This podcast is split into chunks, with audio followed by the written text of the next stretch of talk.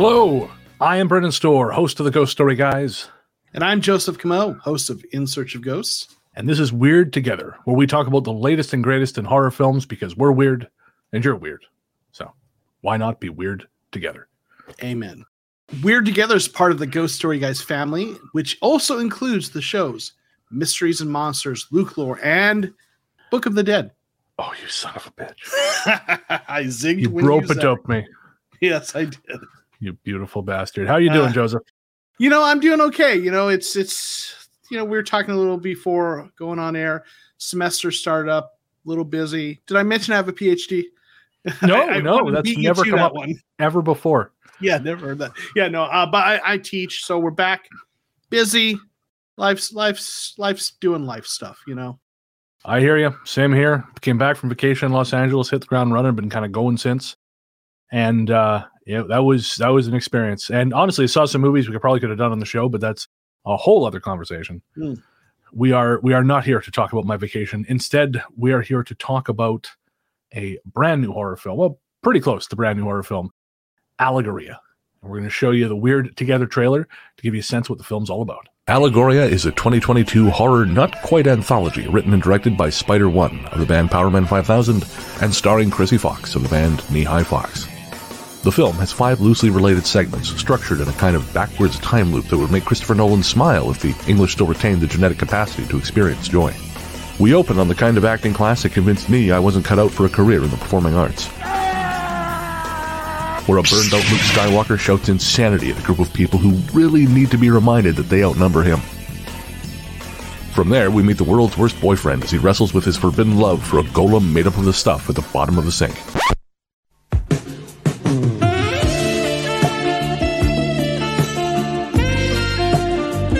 Okay, not really. But that joke helped distract me from how disturbing I actually find this thing. Look at it. It looks like someone rolled a dipped ice cream cone in pet hair and wished it into terrible life. Ugh. It's been days since I've seen the film, and I still see that thing every time I close my eyes. The film continues to raid the storage closet that is my nightmares by depicting both a date where a woman holding a knife to her own throat isn't the low point of the evening, and a roommate who breaks every single human social convention by asking if you want to hear their monologue.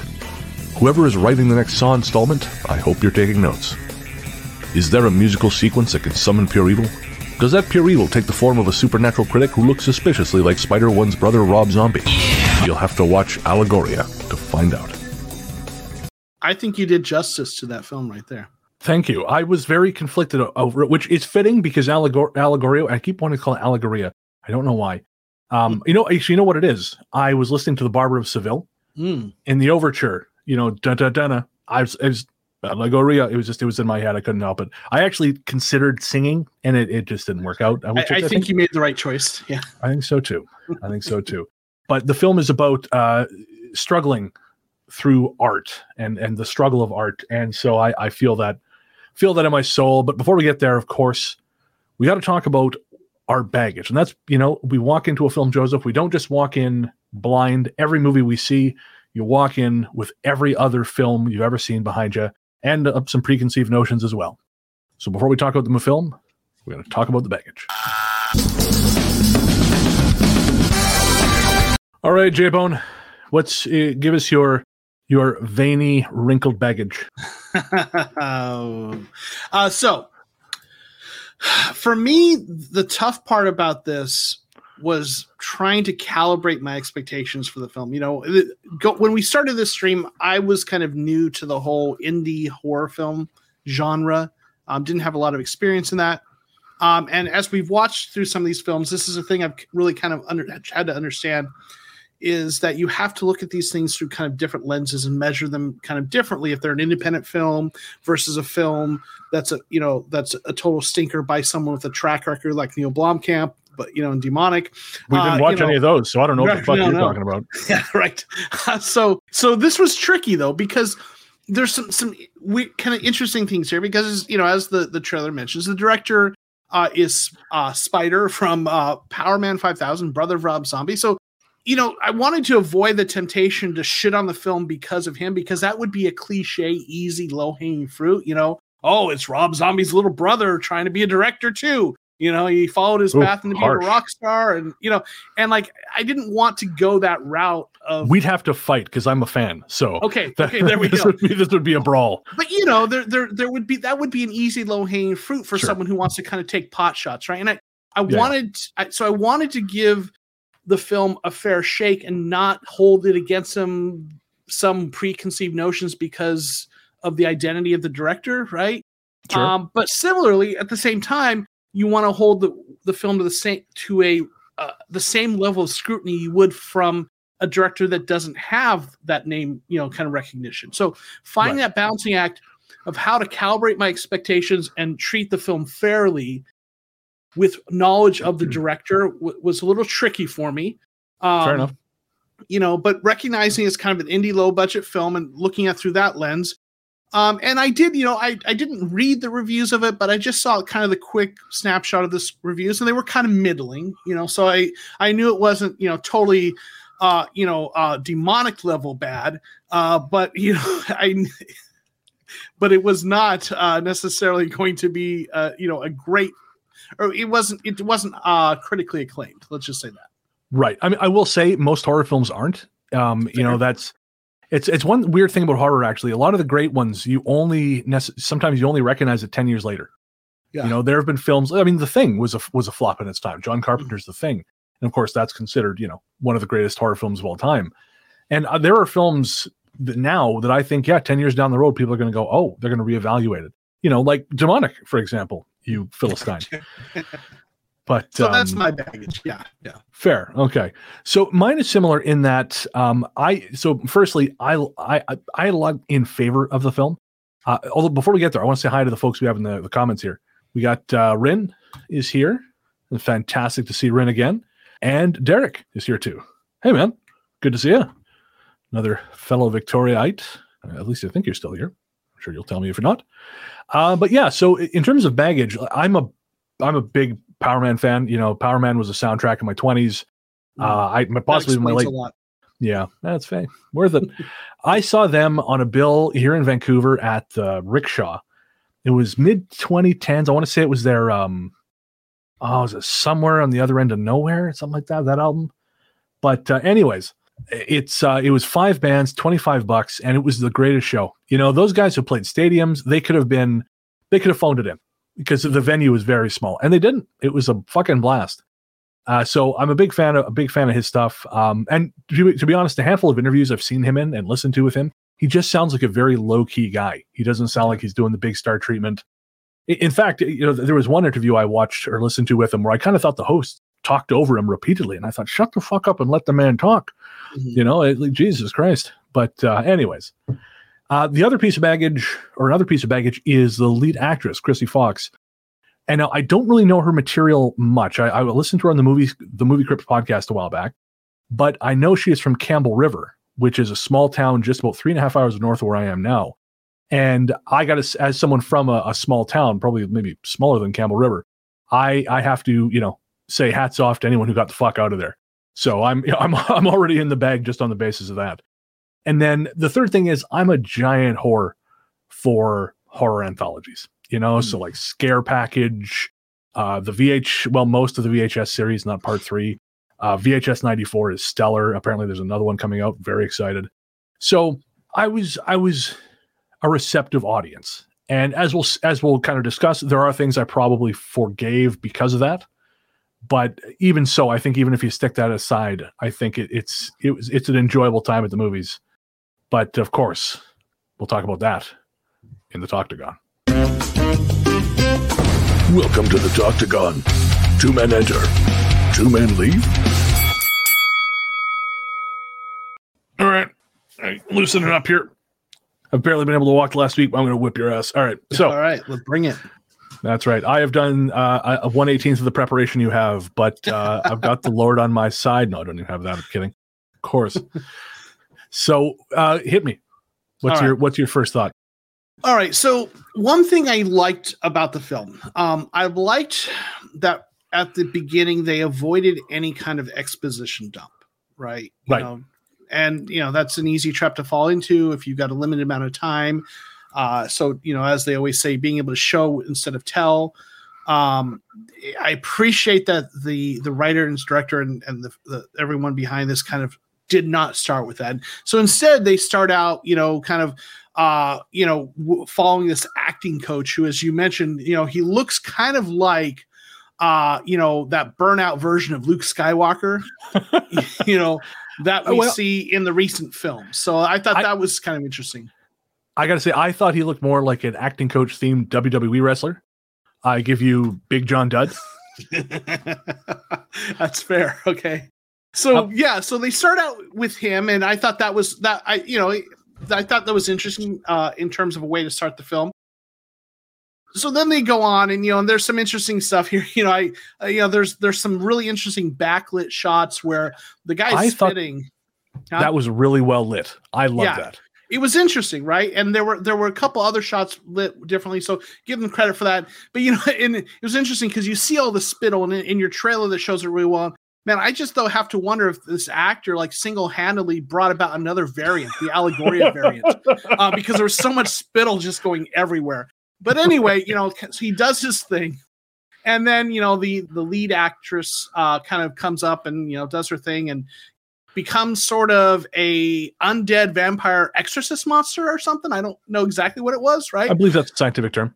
I think so. Yeah, I think that's specific. So, you know, of course, I picked the wrong day to make salsa verde and you know enjoy it. chips. so, um, so they open, you know, so they kind of do this kind of interesting open that sets the stage for as we as we go into later points that ends up being kind of a central theme of the whole anthology uh, film. So.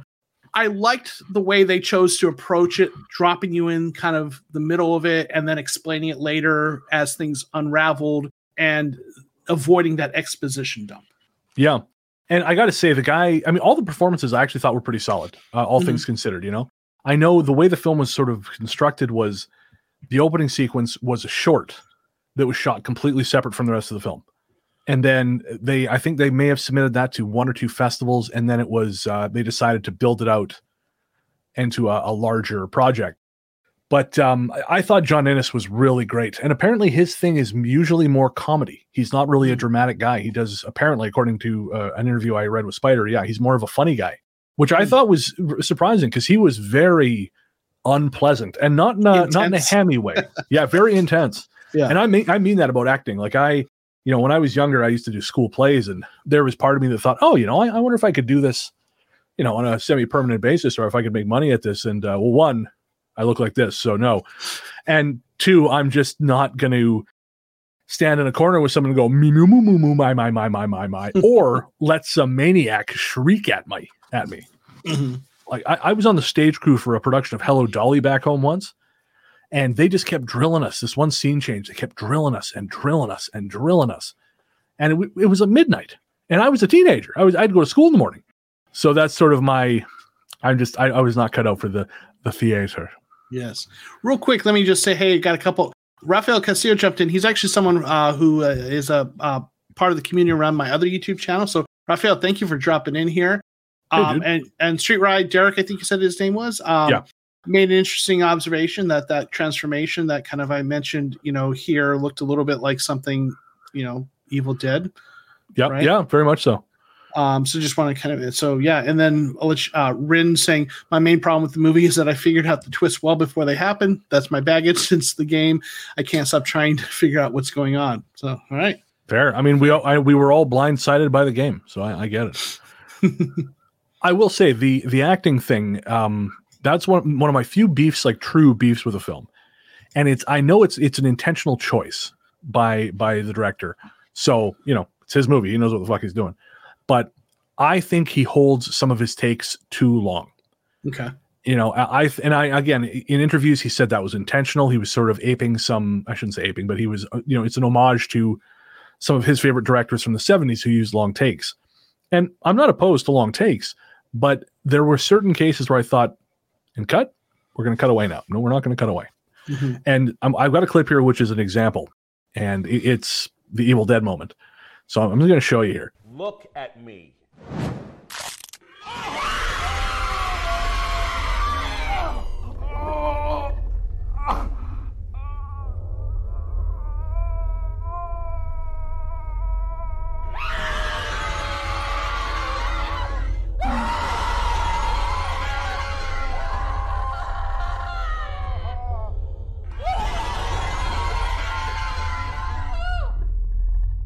Like that's a lot of shouting.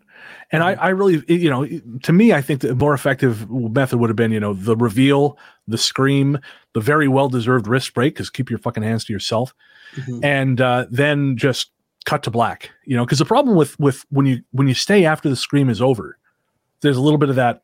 Hey, how you doing?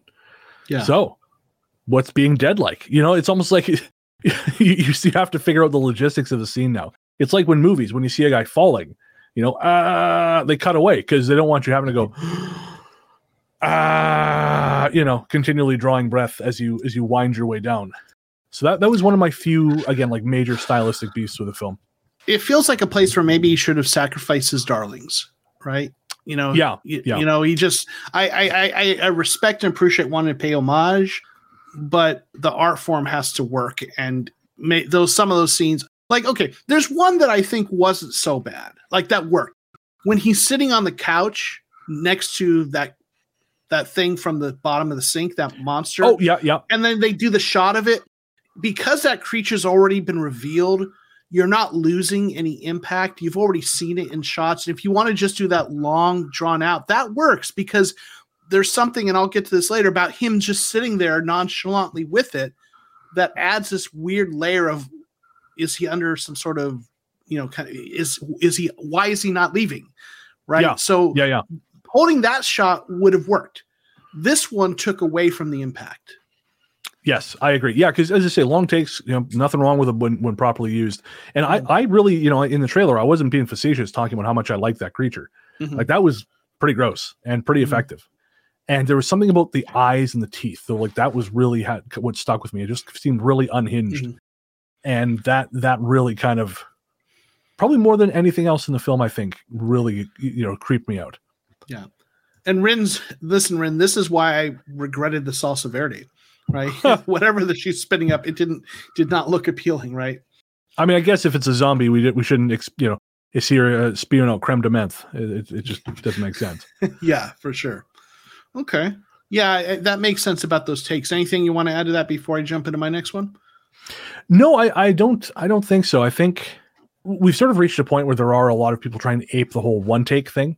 Mhm. You know, uh, there was that one. Um, it was a it was a direct to video action film called One Shot that came out earlier this year, and it, it's literally the whole film is. I mean, it's it's several, probably about seven takes spliced together, but it's meant to be like one continuous thing. And and I I understand people are into that. Uh, not that that's necessarily what this was, but it just it's not really my thing because it it starts to call attention to itself, and that's how I felt Yeah. about some of these some of these shots. But uh, over to you. Okay, so the next thing I I just kind of I enjoyed sort I don't know if I enjoyed I thought it was interesting, kind of that that self-absorbed kind of artist dude. And I just love Oh, how yeah. like how he's like sitting on there on the couch talking with his girlfriend on the phone, the the zombie exorcist vampire uh person. Uh, and I love that like this artist is like, you know, he's he's asking her why she's wasting her time with this acting shit, right?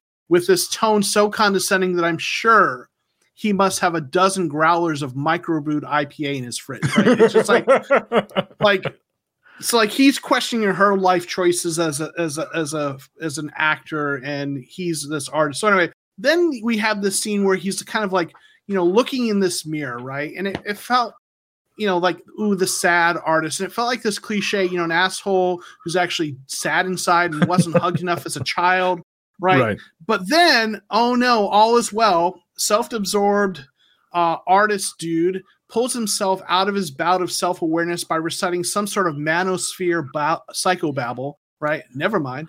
Right? And I'm good. Right? So then we got him sitting on the couch very nonchalantly, and he just seemed way too calm with that creature. Like I just half expected, you know, him to offer him an IPA. Right? Just, just like, hey, dude, what's up, man?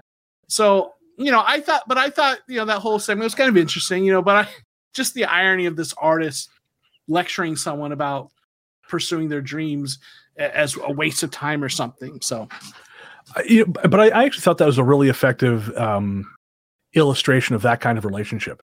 Hmm. You know, because I, I do think, um, you know, as you know, I, I sort of classify myself as an artist, and I think there is this tendency in artist relationships to, uh, like, to, to sort of you, you kind of maybe you find someone who's not as as far as you are in your sort of career, Mhm. And I think if you are strong inside, you help the other person come up. But I think if you're weak, you need to have that other person in sort of that uh, almost like a like a supplicant or ap- acolyte kind of Mhm. role. You know, someone who's sort of your she's like under you, and so you know her getting into this acting class before you know Nerdlinger figures out the keys to hell, as as we'll discuss.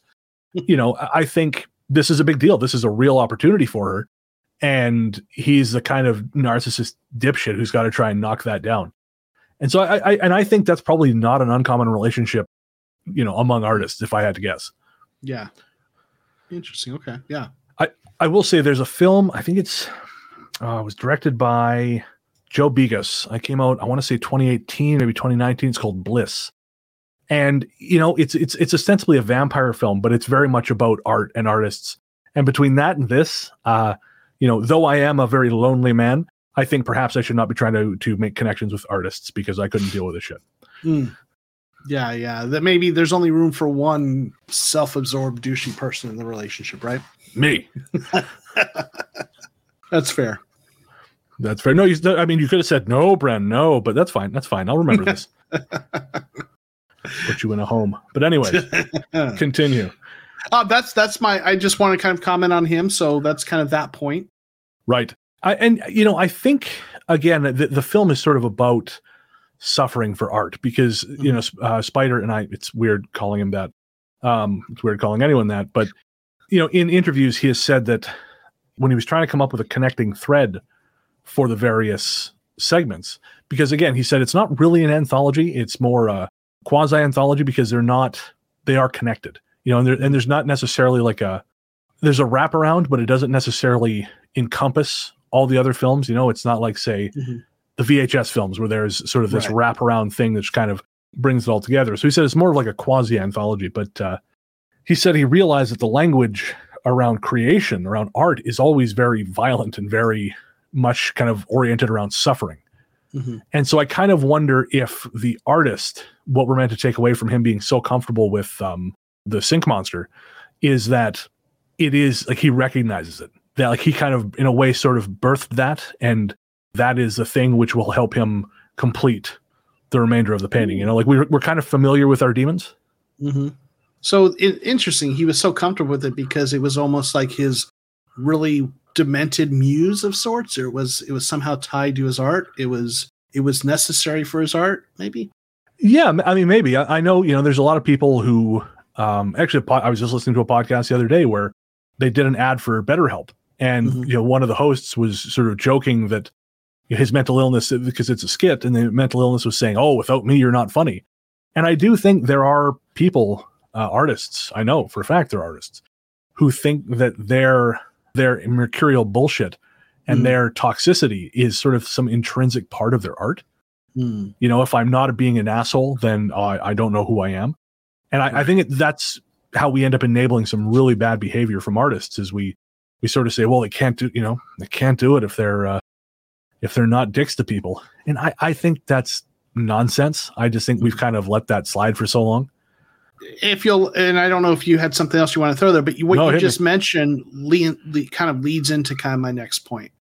And I did enjoy how the different kind of vignettes or segments were threaded together because there was sort of this thread. It wasn't, Yeah.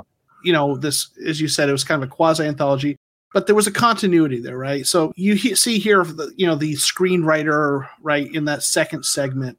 And if you look in the background, you'll actually notice that the that face on if it's not the same painting, it seems to be a uh, piece by the same artist depicting the similar entity, right? You see a little bit there. yeah Right, i and believe I- it's meant to be the same painting Yeah, except it doesn't look like it has him on it, if that makes sense. The, the him in the bottom Right. left there. And I, I caught that the first time. I think you mentioned you didn't catch that till the second time, right? correct Um, so I thought that was interesting, right? So there's that continuity, but you've also got in the next kind of segment, Ivy and her, you know, doom date, they were discussing seeing the film adaptation of The Whistler, right? From that previous one. That's the film they said they had gone to see. right So you've got that. And then there's also later, it's kind of mentioned in a later segment that Ivy used to date self absorbed artist dude. So she used to date him, right? Another thread. oh i missed that Um, completely Yeah, it's much later. It's when the two girls, the roommates, are talking about. Yeah, his his ex was legitimately crazy, like Psycho Ivy. Like so that's oh, jeez, I've seen this movie twice, Joseph. What the fuck is wrong with me? I well, I, that's that'd be a long podcast in of itself. But yeah, um, so you know, so there's that. and And, and and but on a side note, after Ivy holds that knife right to her throat, and then shows this dude pictures of her art, right? Buddy Holly here is still interested, right? So I'm- like. Like what's up with that? Like, dude, homeboy has the survival instincts of a male praying mantis. right? Go ahead, consume my cranium as long as we can have sex first, right? So, like, what's who spoiled the inscription on my tombstone for you? Sorry. My bad, dude.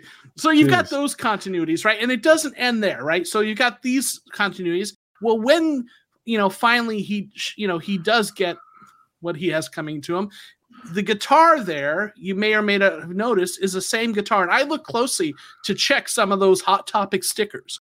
And it is the same guitar that's Oh, being played later, right?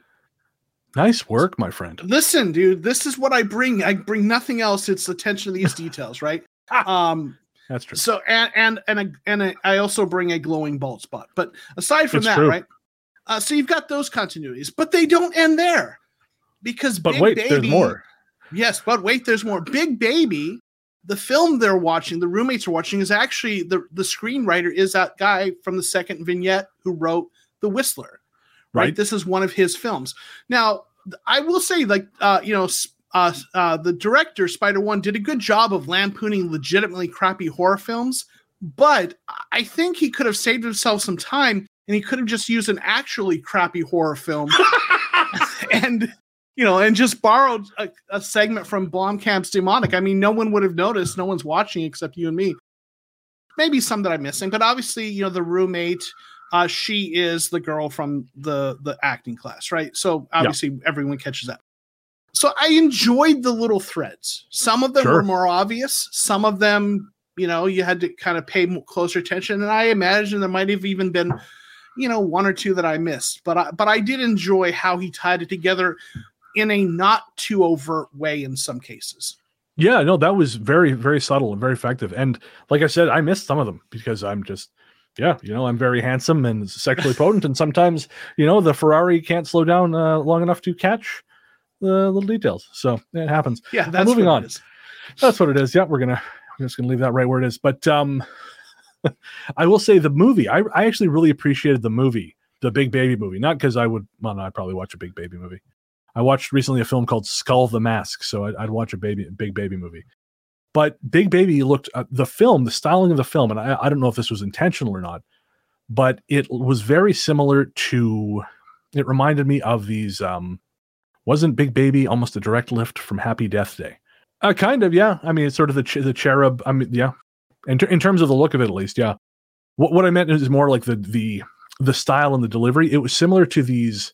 Oh, I can't remember the director's name, but it was a series of VHS horror movies that came out in the '80s, sort of when that when the video market was booming, but Hollywood films hadn't quite filled the gap yet. So there was a lot of people who shot movies on VHS, Hmm. uh, and a lot of them have been republished, thankfully, by the American Genre Film Archives. There's stuff like Jungle Trap, Sledgehammer, um uh, what was the other one run fox run or run rabbit run but anyways so i thought I, again don't know if it's intentional but if it seemed like a very cool homage both in look and sound to those those sort of um og shot on film uh, horror movies.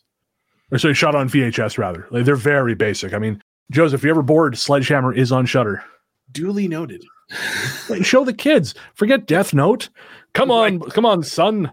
We're gonna look at some horror film history. We're gonna watch the mcpherson tape and then we're gonna watch sledgehammer Yeah. I, also I would- now i'm divorced and my yeah, my children are wards of the state, so you know that's ah, it's yeah. good enough for my father it's good enough for your kids Oh man, yeah, we, we went deep there.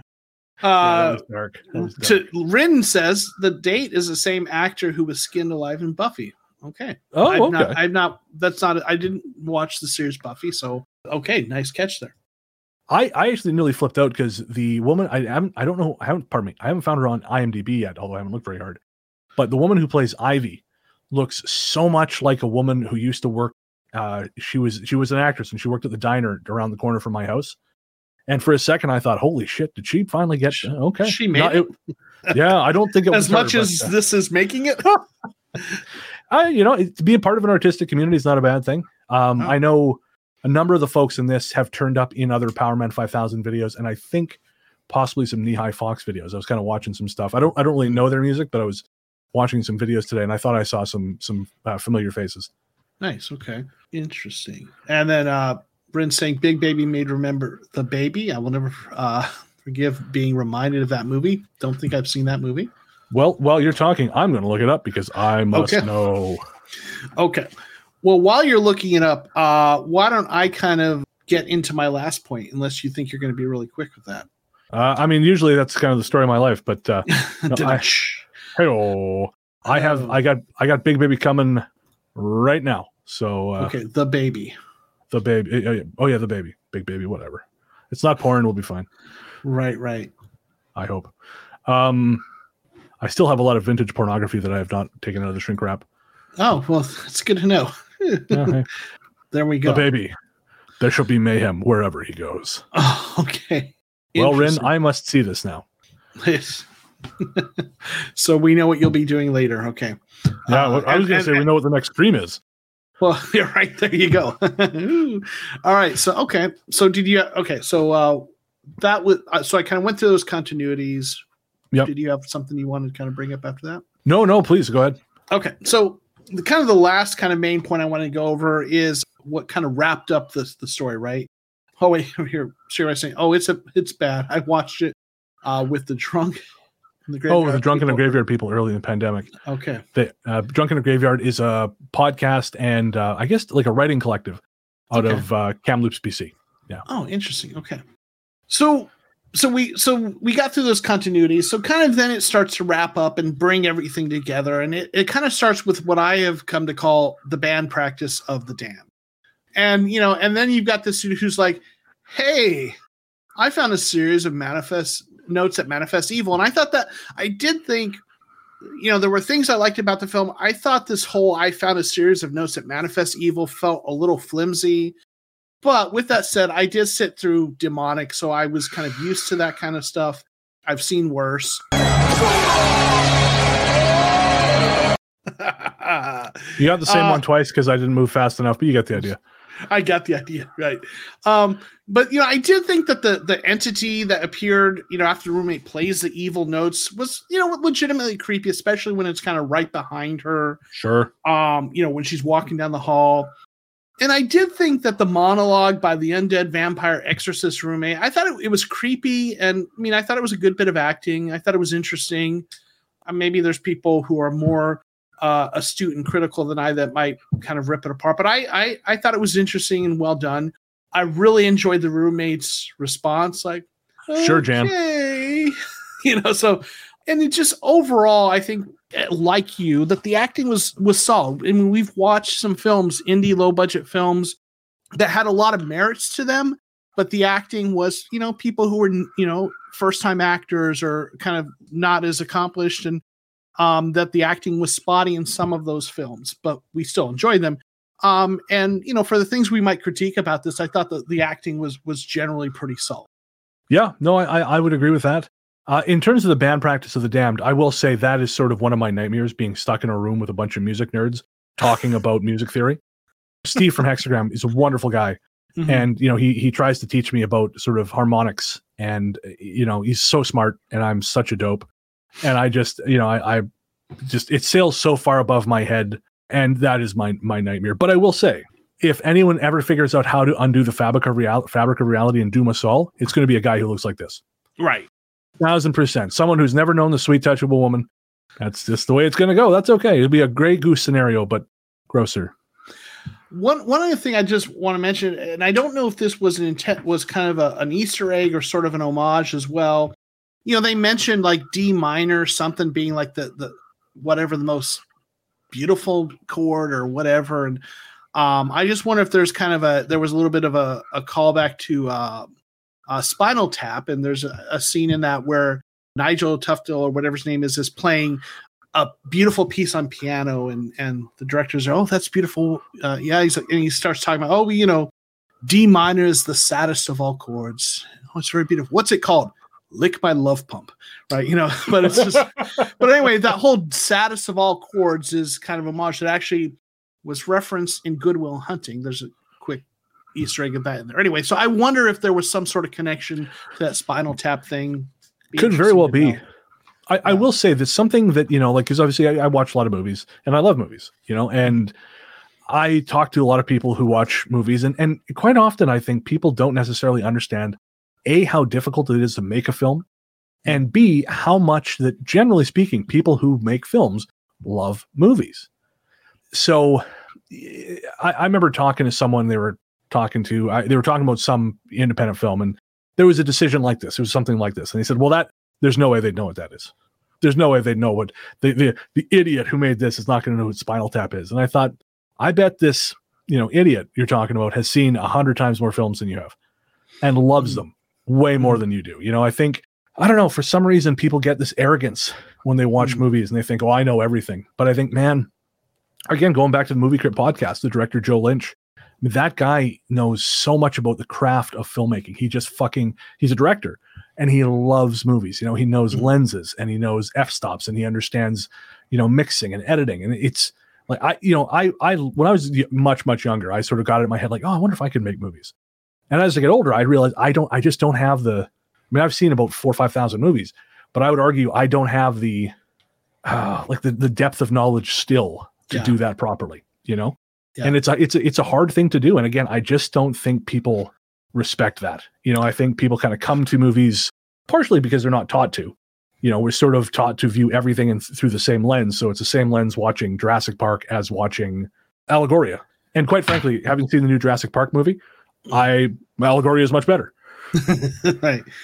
You know, there's there's something to that. There's not. I think there's when people who are there's there's sort of this expertise that people have in fields and people underestimate what it takes to do that. You know, you and I both do creative endeavors that involve a lot of work and not saying we're the best at what we do, but we do our thing. Um, and I think when you get involved in something creative and realize how much work it is and how hard it is to accomplish even what we get, you know, produce what we produce, and then see what people who we respect do and like, wow, realize what it takes to get there. Yeah, man. I think, you know, as much as we're making some jokes, we're also trying to balance that with acknowledging things that we liked about the film. And as much as I take pot shots at at uh, demonic, it's more uh, pot shots at you because it's fun. Uh, but That's fair. but you know recognize you know i think when you recognize that like i'm never going to say oh that person has no talent or whatever like that's just ridiculous um you know when you when you do something you realize how much goes into it and you have to kind of respect even if the product isn't as good as other products out there if that makes sense um there's some there's Yeah. things that these people know about filmmaking that i don't even realize i should know right Yeah. And there are so many mitigating factors too when you're examining a movie, right? Like the the, the budget, you know. I mean, that's a huge factor. I, I just an example, we're not going to spend a lot of time on this because it's not really germane to you know what we're doing, but there's uh, the Ghost Rider films with Nicolas Cage. You know, they're pretty bad, but they're fun.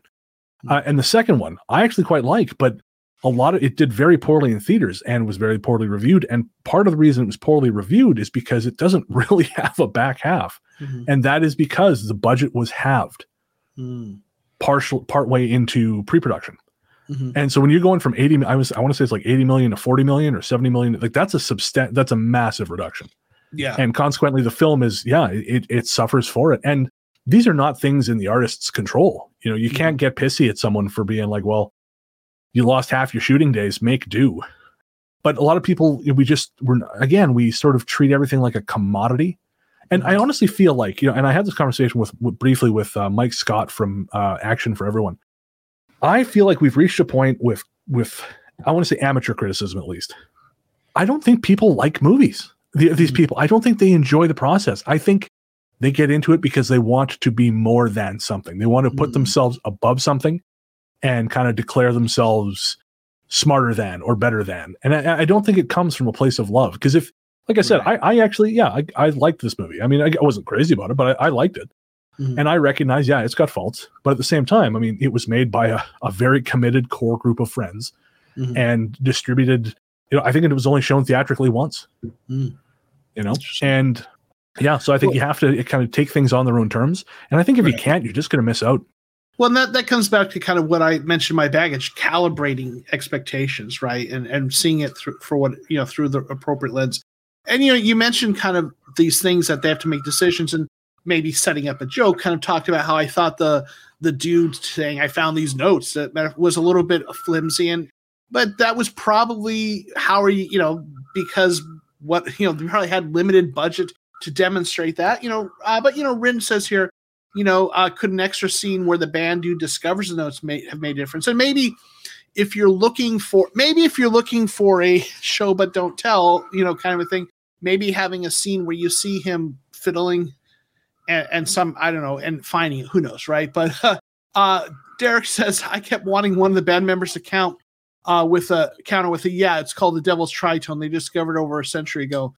Uh, you know, they did say, uh, I think they their retort when he mentioned that was, yeah, Black Sabbath's already found it or whatever. So right. Yeah. but, yeah. So anyway, yeah, I- you mentioned in I think in our last or one of our previous streams, you even mentioned uh that vampires movie where instead of showing right John Carpenter's Vampires. Yeah, they ran they, again. They ran out of money, so the final assault in the mine is just sound effects over a panning shot of the sky. Mhm. Yeah. right. So you know, those are yeah, those are real things uh directors have to deal with. So All right. Well, one last thing remains, Joseph. what do you think?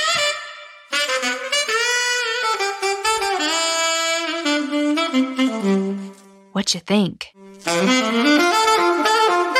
Got to tell you, my friend, a month away has not improved that. It's still. It actually make it creeps me out more now.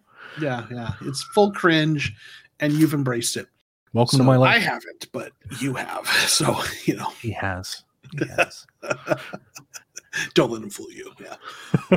so, uh, would you recommend Allegoria? I would recommend it to people who like indie horror films. I wouldn't Right. recommend it to a general audience. Um, That's fair. Yeah, I would say the same. Um, I would say again, I, it's sad that you can't see it on the big screen because I do think it would play well. And um, you know, it's nice and short, which I love. And, that, and that's actually, I think, really works in its favor. I think it's about seventy minutes without Mhm. credits, and I, I like, I kind of love that. Maybe I know, I think it might even be less, might be sixty or no, maybe 65, 70 minutes with credits. I love that. I, I like when a film doesn't have to be or isn't any longer than it needs to be. You know, like uh, like Host. Rob, I think it's Rob Savage directed that, but it's a fantastic movie, and it's 56 minutes. 50, it's just perfect. yeah. It- it's on Shudder. Watch it. You'll shit your pants. okay. Uh, yeah, you keep trying to find movies that will scare me, and I'm like, eh, that one was okay. Uh, I got you once, didn't I? Or it's close. there to was one that I thought was kind of creepy. Yeah. I don't know. So Derek saying I had to rewatch last five minutes because I fell asleep. Okay. Well, that doesn't bode well for it, but you know, there we go. I mean, I, I the first time I watched it, I started watching it at about eh, 12:30 at night, and I also fell asleep. But I don't think that's film's fault. I think that's just me getting old. I, I sort of have to ask myself realistically now, hitting midnight. Eh, am I going to start a movie? Am I actually going to watch this whole fucking thing? You know, like I started one the other night at 1.30. What hubris, Joseph? What hubris? Ah, yes, yes. Jesus. Oh, never mind. I was going to take an edible, finish this all the way off. all right. So, any final thoughts, my big, beautiful, bald friend? in general, I did enjoy it. Um, you know, it, it's I enjoyed it probably more than I thought I would going in. Um, there were some, there were definitely some things I liked about it. There were some things, you know, to critique, but um, I think you know, it, I think it has, sort of has this three star out of five star rating is kind of where it seems to reside, and I think that's probably rel- a pretty fair rating for it. Yeah, yeah, I, I would agree with that. Um, I will say, I know the same um, the same pair, uh, Spider and Chrissy, are working on. I think they're in post production on Bury the Bride, their next film. So I, I will definitely be watching that because I'm curious to see, curious to see what they can do. You know, And where Uh, they go from here, right? Yeah, that's exactly it. So I'm I am very curious, and uh, we shall see. And like we said before, this is streaming on Shudder. Uh, it's not a Shudder exclusive, so you can rent it elsewhere. I know it's uh, fourteen ninety or five five bucks to rent it in the Canadian um, the Canadian Place Google Play Store, and I think it's about fifteen bucks to buy it. And as always, we beseech you: do not pirate independent movies. It is very very difficult to get these things funded because the ancillary market is terrible and it's harder and harder to make a living. And so, independent movies. I mean, you're going to pirate Avengers Endgame. Well, that's a conversation. But uh, yeah, if you can, if it's not going to kill you, to put five bucks towards Allegoria because yeah, it's 70 minutes well spent. All right. Well, Joseph, looks like we're going to bring it in under an hour. So, uh, where can people find you online? Uh, you can find me at at uh, un, I, ISO underscore ghosts in search of ghosts. Um, and you can find me obviously at our YouTube channel here for Weird Together. Perfect. I'm on Twitter and Instagram at Largely the Truth. Of course, I'm the host of uh, the Ghost Story Guys podcast with Paul Bestel. I'm also the host of the currently furloughed, but hopefully back at some point in the fall, Largely the Truth with Brennan Storr, and the second expanded edition of my book, A Strange Little Place, is uh, well, the manuscript is, should be going in here within a week or two. So uh, after that, we shall see. And we will be back in one month's time. I believe we we decided it was going to be September 28th. And we have no idea what the film is going to be because so much good stuff has been coming out. Uh, we were originally going to do Incantation on this show. And then um, when we decided to do Allegoria, and then at the last minute, Glorious came out on mm-hmm. Shudder. And I know that's getting a lot of buzz, but we thought, no, no, no, we've committed. So who knows what it's going to be, but I'm sure it's going to be fun. It always is. And Rin thinks it was fun. Thank you, Rin, for being here. We appreciate you. Hey, we really do, Ren and Derek. Yeah. Thank you so much for being here, and everyone who comes That's- afterwards who listens listens via the Ghost Story Guys Patreon. You know, we appreciate every single one of you. Uh, thank you so much. And I guess that's it. Yeah. So we will be back in one month's time because we're weird. And you're weird. So why not be weird together? We will see you next time, guys.